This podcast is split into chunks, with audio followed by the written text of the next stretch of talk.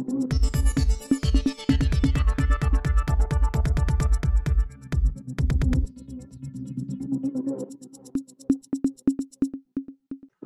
இது news focus Tamil.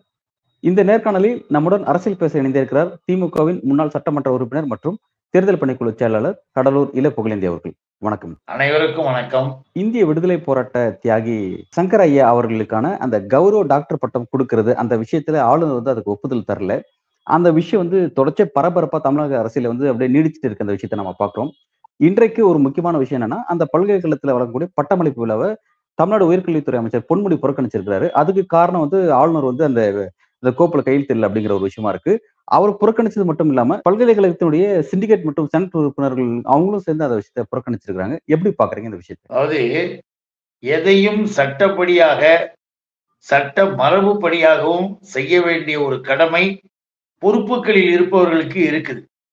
இந்த ஆளுநர் நம்முடைய தமிழ்நாட்டுல பொறுப்பு கடந்த செப்டம்பர்ல வந்து பொறுப்பெடுத்து கொண்டதுல இருந்து இரண்டாயிரத்தி இருபத்தி ஒண்ணுல பொறுப்பெடுத்தார். அன்றிலிருந்து எதையுமே சட்டப்படி செய்யல. இவங்களுக்கு கான்ஸ்டியூஷனால இருநூறு பிரிவு இருநூறும் நூத்தி அறுபத்தி மூணுலயும் கொடுத்திருக்கக்கூடிய அதிகாரங்கள் அதனுடைய செயல்முறைகள் தான் இவங்கெல்லாம் இருக்கணும். அதை விட்டுட்டு என்னைக்கு பாரதிய ஜனதா என்ற பாசிச சக்தி டெல்லியில உக்காந்துதோ அதனுடைய முதல் நோக்கம் தமிழ்நாட்டில இரட்டையாட்சி முறையாக கொண்டு வரா மாதிரி. ஏன்னா அந்த மோடி ஏற்கனவே சொல்லுவார்ல ரெட்டை இன்ஜின்னுவாரு. அந்த ரெட்டை இன்ஜினுடைய அழகுதான் மணிப்பூர்ல கிழியுது. ரெட்டை இன்ஜின் அழகு. ஆனா இங்க தமிழ்நாட்டுக்கு சம்பந்தம் இல்லாம எந்த விதமான ஒரு புரிதலும் இல்லாத ஒரு நபரை கொண்டு வந்து போட்டுட்டு நீ உன் விருப்பத்துக்கு செய். நான் எதை வேணாலும் கேட்க நீ செய் நான் கேட்க மாட்டேன்ற மாதிரி சொன்னதன் காரணமாக தமிழ்நாடு அரசாங்கம் எதை செய்தாலும் அதை மறுப்பது. இப்போ இந்த பல்கலைக்கழக மேட்டர்லயே பாருங்க. இந்த பல்கலைக்கழக இதுல கவர்னராக இருப்பவர்கள் சரியாக இருக்கணும்ன்றோம் ஏன்னு கேட்டீங்கன்னா ரெண்டு வருடத்திற்கு மேலாக பட்டமளிப்பு விழாவே கலந்துக்கல. கேட்டா அவர் வந்து யூனியன் கவர்மெண்ட்ல இருந்து ஒருத்தரை கொண்டு வர போறோம் நாங்க அப்படின்னு இந்த கவர்னர் சொல்லி சொல்லி இரண்டு ஆண்டுகள் நம்ம பிள்ளைகள் நம்ம ஸ்டூடெண்ட்ஸ் மேல் படிப்பு போவதற்கு கூட இப்போ ப்ரொவிஷன் சர்டிஃபிகேட்ன்றது ஒரு குறிப்பிட்ட காலம் தான் அதுக்கான வெயிட் அதற்கு பிறகு இப்போ வெளிநாடு போகணும் மற்ற வேலைக்கு போகணும்னா அந்த டிகிரி குவாலிஃபிகேஷன் இது வேணும். எதுவுமே தராம ஊர் சுத்திக்கிட்டு இருந்தார். இப்படிப்பட்ட இந்த நபரு இப்ப பாருங்க சங்கரையா மேட்டர்ல. நாம என்ன சொல்றோம்? என்னடா இணைவேந்தர் மற்றவங்க எல்லாம் இருக்காங்களே அவங்களெல்லாம் நம்ம வந்து பதிக்கணும் போகணும். நமக்கு வந்து முதலமைச்சர் தமிழக முதலமைச்சர் நாம என்ன அரசியல் மாறுபாடாக பேசினா கூட உரிய மரியாதை தரார். புரோட்டோகால் படி இந்த அரசு நடக்குது. ஆனால் இந்த அரசாங்கத்தினுடைய பல்கலைக்கழகம் நடத்தி கொண்டிருக்கிற நிகழ்வுகளில் இணைவேந்தர் யார்? நீங்க அப்படி வேந்தரா இருக்கும் பொழுது இவங்க எல்லாம் வராங்களா? பட்டமளிப்பு விழா நிறைவா இருக்க வேணாமா அதெல்லாம் கவலைப்படாம புறக்கணிக்கிறது நம்முடைய உயர்நிலைத்துறை அமைச்சர் அண்ணன் டாக்டர் பொன்முடி. அவருக்கு இவரை விட அதிகமாக பல்கலைக்கழகங்களுக்கு தெரியும். அவர் பல்கலைக்கழகத்தில் பணியாற்றியவர் ஏராளமான மாணவர்களை உருவாக்கியவர். அவரு தெளிவாக சொல்லியிருக்கிறார். சங்கரையா அவர்களுக்கு நல்லா தெரிஞ்சுக்கிங்க. இதுல ஒரு சட்ட நுணுக்கம் ஒண்ணு இருக்கு. மதுரை காமராசர் பல்கலைக்கழகத்தில் senate and syndicate senate and சிண்டிகேட்ல எந்த விதமான எதிர்ப்பும் இல்லாமல் ஒரு சின்ன எதிர்ப்பும் இல்லாமல் முழுவதுமாக அவருக்கு முனைவர் பட்டம் தருவதற்கான அந்த தீர்மானத்தை நிறைவேற்றி இருக்கிறார்கள் இப்ப வேறு சில பல்கலைக்கழகங்கள் இருக்கு அதுல நிறைவேற்றினாலும் அதுக்கும் இதுக்கும் ஒரு வித்தியாசம் இருக்கு. என்னன்னு கேட்டீங்கன்னா மற்றைய பல்கலைக்கழகங்கள்ல சில இடங்களை நிறைவேற்றி இது மாதிரி அனுப்புனா ஆளுநர் அப்ரூவல் தரணும் அங்கீகரிக்கணும் அப்படின்னு சட்டத்துல. ஆனால் மதுரை காமராசர் பல்கலைக்கழகத்துல செனட் அண்ட் சிண்டிகேட் நிறைவேற்றினால் முழுவதுமாக governor only signing authority that's all இவருக்கு அதை பற்றி எல்லாம் ஒரு இது கேட்கறதுக்கு போறதுக்கு கூட இவருக்கு அதிகாரம் கிடையாது. ஒன்லி சைனிங் அத்தாரிட்டி என் பார்வையில் எப்படின்னு கேட்டீங்கன்னா இப்போ போஸ்ட் ஆபீஸ்ல போஸ்ட்மேன் உட்காருக்க போஸ்ட் ஆபீசர் உட்காந்துருக்காரு இன்னைக்கு இவ்வளவு லெட்டர் வந்து இங்கெல்லாம் போயிருக்குன்னு சொல்லிட்டு ஒரு ஃபைல்ல கையெழுத்து போடுற மாதிரி இவருக்கு அந்த அதிகாரம் மட்டும்தான். அதை கூட போடாம எடுத்து வச்சிருக்கிறீங்க. நீங்க கேட்ட மாதிரி பொன்முடி அவர்கள் அண்ணன் பொன்முடி அவர்கள் தெளிவா சொன்னாங்க. சங்கரையாவிட்ட நீ என்ன கண்ட? அவர் விடுதலை போராட்ட வீரர் ஒன்பது வருடம் சிறையில் இருந்தவர் என்றெல்லாம் சொல்லும் பொழுது இவர் இந்த ஆர் எஸ் எஸ் ரவியாக இருக்கக்கூடியவர் நம்ம கவர்னர் இருக்காரு இந்த கவர்னரு ஏற்கனவே இவரை சார்ந்தவர்கள் எல்லாம் சொல்லுவாங்க விடுதலை போராட்ட வீரர்களை எல்லாம் இந்த அரசாங்கம் மதிக்கல அலட்சியப்படுத்துன்னு சொன்னதும் இவர் காதல வாங்கியிருக்காரு. ஆனா உண்மை நிலைமை இன்னைக்கு நாட்டு மக்களுக்கு தெளிவா தெரிஞ்சிருச்சு. சங்கரையா அவர்கள் ஒன்பது ஆண்டுகள் மட்டும் இல்லைங்க அவர் எப்ப விடுதலை ஆகிறார் தெரியுமா? அது ரொம்ப முக்கியமான செய்தி. ஆயிரத்தி தொள்ளாயிரத்தி நாற்பத்தி ஏழு ஆகஸ்ட் மாசம் பதினேழாம் தேதி பன்னெண்டு மணிக்கு. பதினஞ்சாம் தேதி விடுதலை. நாற்பத்தி ஏழு ஆகஸ்ட் பதினஞ்சு இல்லையா? விடுதலை நாள். இவரு பதினாலாம் தேதி இரவு பன்னெண்டு மணிக்கு விடுதலை செய்யப்படுகிறார். அப்போ எப்படிப்பட்ட போர்க்கள வீரராக போராளியாக சிறையில கடந்திருக்காரு? அவருக்கு நாம செய்ய வேண்டிய அந்த மரியாதையும் இதுவும் என்ன? ஏற்கனவே தகைசால் தமிழர் விருது முதன் முதலாக சங்கரையாவத்தான் சட்டமன்றத்துல முதலமைச்சர் தேர்ந்தெடுத்தார். தேர்ந்தெடுத்து அறிவித்தார். அதற்கு பிறகுதான் தோழர் ஐயா நல்லக்கண் அவர்கள். முதல்ல சங்கரையாவுக்கு கொடுத்தாங்க. அப்படிப்பட்ட அந்த சங்கரையாவை உலகமே மதிக்குதுங்க. எல்லாரும் ஏத்துக்கிட்டாலும் அதைத்தான் டாக்டர் பொன்முடி அண்ணன் பொன்முடி சொன்னார். சமத்துவம் பேசினாலும் சமூக நீதி சொன்னாலும் பொதுவுடைமையான நோக்கங்களை கொண்டிருந்தாலும் திராவிட மாடல் என்கின்ற நிலையில் நாங்கள் எடுத்து சொன்னாலும் இப்படி மக்கள் சம்பந்தப்பட்டதை பேசுகின்ற பொழுது அந்த இடதுசாரி கருத்துக்கள் வாங்கல. இந்த கருத்துக்களை அவர்களுக்கு பிடிக்காது ஏற்றுக்கொள்ள மாட்டார்கள். அது நீ ஒரு பாரதிய ஜனதா கட்சிக்காரரா நீங்க இருந்தீங்கன்னா நீ இருங்க. ஆனால் இந்த நாட்டினுடைய கவர்னராக வந்து விட்டதற்கு பிறகு நீங்க மறுப்பது என்பது மிகப்பெரிய தவறான ஒன்று. சட்டப்படியும் தவறான ஒன்று என்பதை நான் இங்க வந்து குறிப்பிட விரும்புறேங்க. இங்க ஒரு கேள்வி. அதாவது தமிழ்நாட்டுல வேற எங்கேயும் இல்லாத அளவுல வந்து விடுதலை போராட்ட வீரர்கள் வந்து அவங்களுடைய வாழ்க்கை வரலாறு அவங்களுக்கான அங்கீகாரம் அப்படிங்கிறது இங்க மறுக்கப்படுது அப்படின்னு ஒரு விஷயத்த குறிப்பிடுறாரு. இப்ப அந்த விஷயத்த அவங்க அந்த அந்த மாதிரியான வீரர்களுக்கு அந்த மாதிரியான தியாகிகளுக்கு ஒரு கௌரவ டாக்டர் பட்டம் கொடுக்கும்போது அதை இவர் மறுக்கிறாரு. இவரோட ஸ்டேட்மெண்ட் இவரே முரண்படுற மாதிரி ஒரு விஷயம் இருக்குது. இது எப்படி புரிஞ்சுக்கிறது? எப்படி புரிஞ்சுக்கணும்னா இதுதான் பிஜேபி இதுதான் ஆர்எஸ்எஸ் இதுதான் பஜ்ரங்கல் இதுதான் சங் பரிவார். அப்படித்தான் புரிஞ்சுக்கணும். தமிழ்நாட்டில இன்னைக்கு இன்னைக்கு தெரியுங்களா? அஞ்சலை அம்மாள். வீராங்கனை அஞ்சலை அம்மாளுடைய சிலையை நம்முடைய முதலமைச்சர் திறந்து வச்சிருக்கார் காணொளியில. எங்க எங்க ஊர்ல கடலூர் மாநகரத்துல போராடிய அந்த வீராங்கனை. யார் அவங்களை பற்றி வரலாற்றுகளெல்லாம் எடுத்து அவங்களுக்கு சிலை வைத்து மரியாதை செய்வது நம்முடைய முதலமைச்சர் எங்களுடைய தலைவர் அண்ணன் தளபதி. இப்படி உரிய மரியாதையை உரிய வகையில் அவரவர்களுக்கு செலுத்துவது தமிழக அரசாங்கம் தமிழ்நாடு அரசு. ஆனால் நீங்க கேட்ட மாதிரி பேச்சில மட்டும் அவ நீங்க செய்யல அதை செய்யல இதை செய்யலன்னு சொல்லிட்டு இவர்களுடைய உண்மையான நிலைமை சுயரூபம் திரை விலகியது. இந்த கவர்னருடைய செயலால் கவர்னரு கவர் வாங்குற நருன்ற மாதிரி கவர்னர்னு இவரை பிரிக்கலாம். அந்த கவர் மேல இருந்து வரும். டெல்லியில இருந்து ஆர்எஸ்எஸ் ஆபீஸ்ல இருந்து அந்த கவரை பிரிச்சு இவர் பேசுறது இவர் செய்யறது எல்லாம் இருக்க தவிர ஒரு நியாயமாக ஒரு முறையாக சட்டப்படி செய்யறது கூட இவர் செய்யவில்லை என்பது இதுல இருந்து தெரியுது அதுதான் பாரதிய ஜனதா. திமுக அரசு ஆளுநர் விவகாரத்துல உச்சநீதிமன்றத்தில் நீங்க போயிருக்கீங்க. இதுக்கு இது குறித்து கருத்து தெரிவிக்கும் போது தமிழ்நாடு பாஜக தலைவர் அண்ணாமலை என்ன சொல்றாரு அப்படின்னா ஆளுநர் வந்து மறுப்பு தெரிவிச்சிருக்க பல்வேறு கோப்புகள் எல்லாமே பல்கலைக்கழகத்தினுடைய வேந்தரா யார் இருக்குது அப்படிங்கிறதுக்கு பல்கலைக்கழக வேந்தரா ஆளுநர் தான் இருக்கணும் அப்படின்னு சொல்லிட்டு உச்சநீதிமன்ற தீர்ப்பு குறிப்பிட்டுருச்சு. இன்னைக்கு இந்த உச்சநீதிமன்ற தீர்ப்பை அஹ், மீறும் வகையில தான் தமிழ்நாடு அரசு ஒரு சட்ட தீர்மானத்தை நிறைவேற்றிருக்கு. இதன் காரணமாக தான் வந்து அந்த கோப்புல கையெழுத்திட மறுத்திருக்காரு அப்படின்னு அவர் ஒரு ஜட்ஜ்மெண்ட் வைக்கிறாரு. ரெண்டாவது நீங்க வழக்கு போட்டதுக்கான காரணம் என்னன்னு சொல்றாருன்னா மக்கள் மீதான திமுக அரசினுடைய கோபத்தை மடமாற்றும் விதமா தான் வந்து நீங்க இந்த மாதிரியான ஆளுநர் நோக்கி நீங்க உங்களோட அரசியல் செஞ்சுட்டு இருக்கீங்க அப்படின்னு அவர் குறிப்பிட்டார். இது எப்படி பாக்குறீங்க? நான் சொல்லுகிறேன்னு நீங்க நினைக்க கூடாது. நான் அவரை வந்து ஃபோர் டுவெண்ட்டி மலைன்னு தான் சொல்லுவேன். அந்த ஃபோர் டுவெண்ட்டின்னா சீட்டிங் ஏன்னு கேட்டீங்கன்னா ஒவ்வொரு நாளும் ஒரு ஒரு தகவலும் செய்தியும் தனக்கு தெரியாம தான் படிக்காம நாலு பேர்கிட்ட கலந்துக்காம இஷ்டத்துக்கும் பேசுறது மிஸ்டர் அண்ணாமலையினுடைய வேலை. அது வந்து ஒரு ஒன்னா சொல்லிக்கிட்டு வரலாம். காந்தி காலத்துல இருந்து இவர் சொன்ன கதைகள்ல இருந்து இன்னும் மற்ற நேரங்கள்ல எல்லா இடத்திலுமே தப்பும் தவறுமாக உளறிக்கிட்டு வர அண்ணாமலையை ஊர் அறியும்.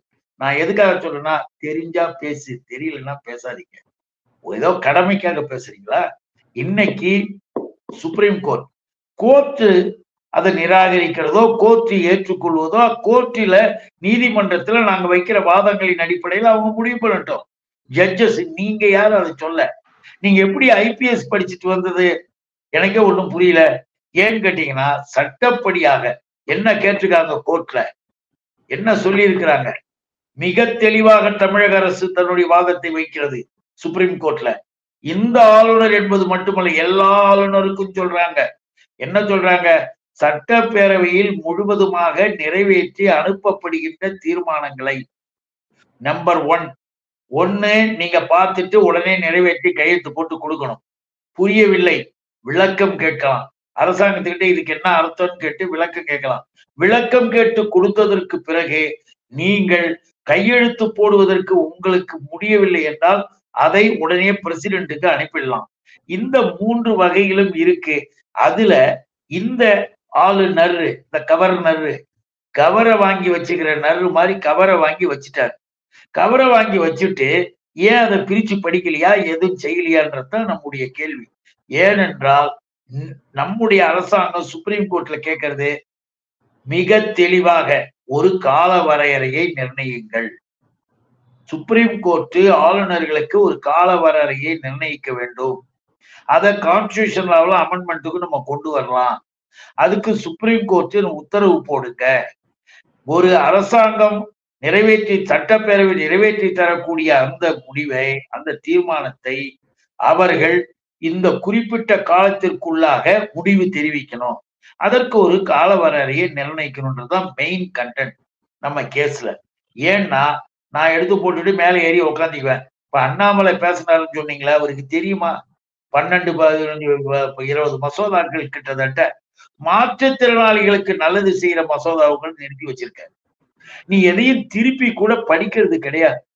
ஏன்னா மக்களுக்கான அடிப்படை தேவைகளை நிறைவேற்றி இங்க வந்து நாங்க கொடுத்த அனுப்புனா எல்லாவற்றையும் தூக்கி கீழே போட்டுட்டு இருக்கிறதுக்கு நீ எதுக்கு ஒரு கவர்னர் மக்களுடைய நலனை கூட நீ புறக்கணிக்கிறன்றதான் அதுக்கான அர்த்தம். அதுக்காக தான் சொன்னோம். ஆக கோர்ட்டுக்கு போயிருக்கிறது ரீசன் அது. கால வரையறையை நிர்ணயங்கள் என்பது. இங்கே இவர்கள் வெயிட் இப்ப ஆன்லைன் சூதாட்டத்தை எவ்வளவு நாளைக்கு பிறகு இழுத்து கிடந்த? ஏன் சூதாட்டக்காரர்களுக்கு துணை போன? அதானி குரூப்ஸ் அதானி அம்பானி குரூப்ஸ் நடத்திக்கிட்டு இருக்கிற அந்த விளையாட்டு துறைகள்ல இவர்கள் அப்படியே பேசாம இருப்பாங்க. அப்படி இருந்ததுனால்தான் நாட்கள் தள்ளி போனது.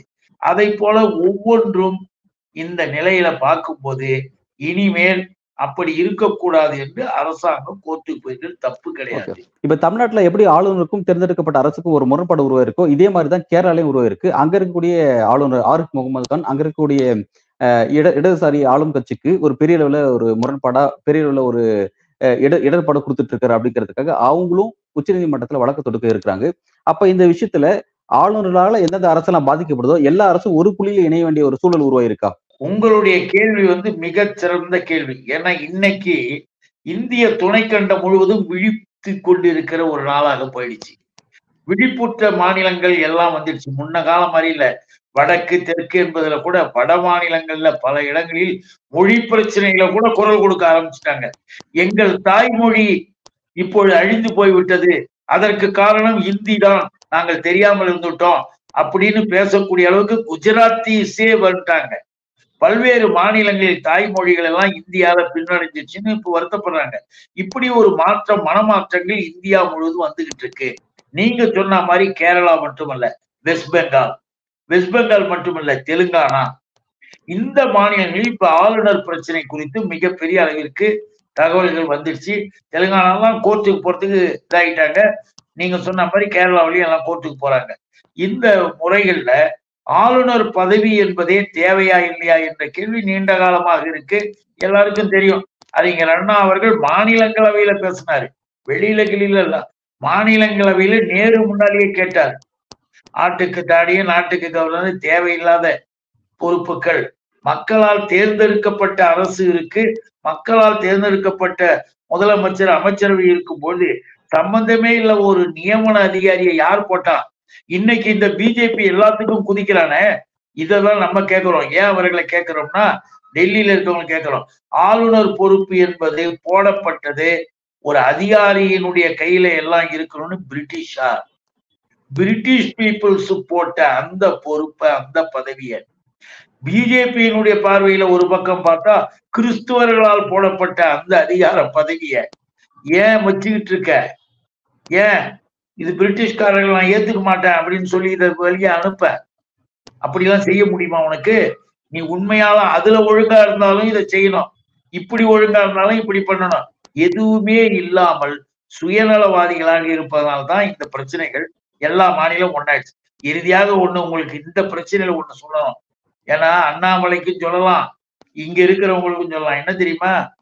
மூன்றாவது முறை குஜராத்திற்கு நரேந்திர மோடி சீஃப் மினிஸ்டராக இருக்கும் பொழுது மிக தெளிவாக சட்டமன்றத்தில் அவர் பேசிய அந்த பேச்சு என்ன தெரியுமா? பல்கலைக்கழகங்களில் இனிமேல் வேந்தர்களாக முதலமைச்சர்கள் தான் இருக்க வேண்டும். கவர்னர்கள் இருக்க வேண்டும் என்பதை நீக்க வேண்டும். நாங்கள் கடுமையாக கண்டனம் தெரிவிக்கிறோம். இனி வேந்தர்களாக முதல்வராகவே முதல்வரே இருக்கணும்னு பேசியது நரேந்திர மோடி சட்டமன்றத்தில் மூன்றாவது முறை சீஃப் மினிஸ்டரா இருக்கும் பொழுது நாமல இப்ப ஏன் இதை தெரியாம முதல்வர் பேசினாரு? ஏன் அதை தெரியாம இவர் ஏன் பேசினாருன்னு உளறிக்கிட்டு இருக்காப்ல போய் உன் மோடிக்கிட்டே கேளு அவர்கிட்டயே அவரே உனக்கு விளக்கம் சொல்லுவார். எதுக்காக இதை சொல்றோம்னா எல்லாம் சரி என்கின்ற நிலையில் தான் எல்லாரும் ஒத்துக்கிட்ட ஒரு பிரச்சனை தான் நாம நம்முடைய தலைவர் நம்முடைய முதல்வர் அவர்களும் நம்முடைய அரசு எடுத்து வைக்குது. எதையுமே ஏற்றுக்கொள்ள மாட்டோம் என்று சொல்லுகிற பாரதிய ஜனதான்றது தமிழ்நாட்டுக்கு மட்டுமல்ல வெஸ்ட் பெங்காலாக இருந்தாலும் கேரளாவாக இருந்தாலும் தெலுங்கானாவாக இருந்தாலும் இன்னும் பல்வேறு மாநிலங்களிலே இந்த பிரச்சனை வந்துகிட்டு இருக்கு. எதிர்காலத்தில் அதுவும் தெரியும் விடியும் காலம் நெருங்கி கொண்டிருக்கிறது. இப்ப திமுக பார்ட்டி வந்து தொடர்ச்சியா மாநில சுயாட்சி நீங்க பேசிட்டு இருக்கீங்க. அந்த மாநில சுயாட்சிக்கு ஒரு ஒரு இடையூறு கொடுக்கும் வகையில தான் அந்த ஆளுநர்ன்ற போஸ்ட் ஒன்று இருக்கு. அதனால தான் நீங்க கொள்கை அடிப்படையில் ஆ- ஆரம்பத்துல இருந்து ஆளுநர் இந்த விஷயத்தை நீங்க எதிர்த்துட்டு இருக்கீங்க. இப்ப வரக்கூடிய காலகட்டத்துல ரெண்டாயிரத்தி இருபத்தி நாலுல ஆட்சி மாற்றம் வந்து இந்திய கூட்டணி ஆட்சி அமைச்சது அப்படின்னா அன்றைக்கு இந்த ஆளுநர் விவகாரத்துக்கு ஒரு நிரந்தர சொல்யூஷன்ஸ் வந்து திமுக முன்னெடுக்குமா? இந்திய கூட்டணி முன்னெடுக்குமா? அதாவது எடுக்குமா என்ற கேள்வியை விட எடுக்கின்ற மனநிலையோடு இன்றைக்கு முதல்வர் இருக்கிறார். முதல்வர் அவர்கள் மிக தெளிவாக இந்த பிரச்சனைகளில் கருத்துக்களை எடுத்து சொல்வதெல்லாம் நீங்க வழியா பார்த்துட்டு வரலாம் அப்படி வருகின்ற பொழுது ஆளுநர் பிரச்சனைகள் அப்படின்னு வரும்போது ஆளுநருக்கு இதெல்லாம் கூடாது. இதெல்லாம் செய்யக்கூடாது. ஒருவேளை நம்முடைய அரசு அமைந்து ஆளுநர் பொறுப்பே தேவையில்லை அதை எடுத்து விடலாம் என்கின்ற பொழுது இல்ல அது இருக்கணும்னு ஏன்னா இது ஒரு கூட்டணி என்கின்ற சில பேர் சொல்லலாம். அப்படி சொல்லுகின்ற சூழ்நிலை வந்தாலும் ஒண்ணு நடக்கும். இது உறுதியா நடக்க போது தெளிவாக நடக்க போது நம்முடைய முதல்வர் அதை நிறைவேற்றுவார். என்ன தெரியுங்களா? கவர்னர் என்றால் இதுதான். ரூல்ஸ் அண்ட் ரெகுலேஷன்ஸ் போட்ட மாதிரி நார்ம்ஸ் அண்ட் ரூல்ஸை போட்டு கான்ஸ்டியூஷனல் அமெண்ட்மெண்ட்டை கொண்டு வந்து இன்னைக்கு சுப்ரீம் கோர்ட்ல போயிருக்கோம்ல கால நிர்ணயம் பண்ணணும். கால நிர்ணயம் பண்ண வேண்டும் நிர்ணயம் பண்ணும் அது இல்லாம இதைத்தான் ஆளுநர் அவர்கள் செய்ய முடியும். இது இல்லாம பார்க்க முடியாதுன்ற மாதிரிலாம் சட்டங்களை கொண்டு வந்து நிலைநிறுத்துவதற்கும் நாம தயாராக இருக்கிறோம். எதுக்காக இதெல்லாம் சொல்றோம்னா இன்னைக்கு இப்ப தமிழிசை எடுத்துக்கங்க. இந்த அம்மா தெலுங்கானா. தெலுங்கானாவில் கவனம் போ அவங்க வந்து என்ன பண்ணிட்டாங்க? இது பண்ண இந்த அம்மா பண்ணுகிற கவர்னர் பண்ணக்கூடிய அட்டூழிய அட்டகாசத்தை பார்த்து கூப்பிடுறதே கிடையாது.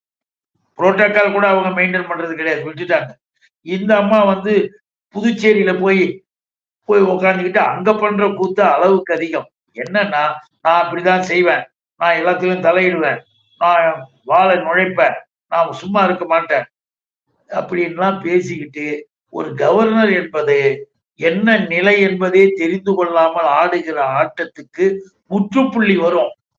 கவர்னர்னா இப்படித்தான் இல்லைன்னா கவர்னர் கிடையாது அப்படின்னு முற்றுப்புள்ளி வரப்போது நம்ம பார்க்கணும் ஓகே பல்வேறு கேள்விக்கு ரொம்ப ஆழமாகவும் விரிவாகவும் உங்களோட கருத்துக்களை இந்த நேர்காணல வழங்கியிருக்கீங்க. மிக்க நன்றி. அனைவருக்கும் வணக்கம் நன்றி.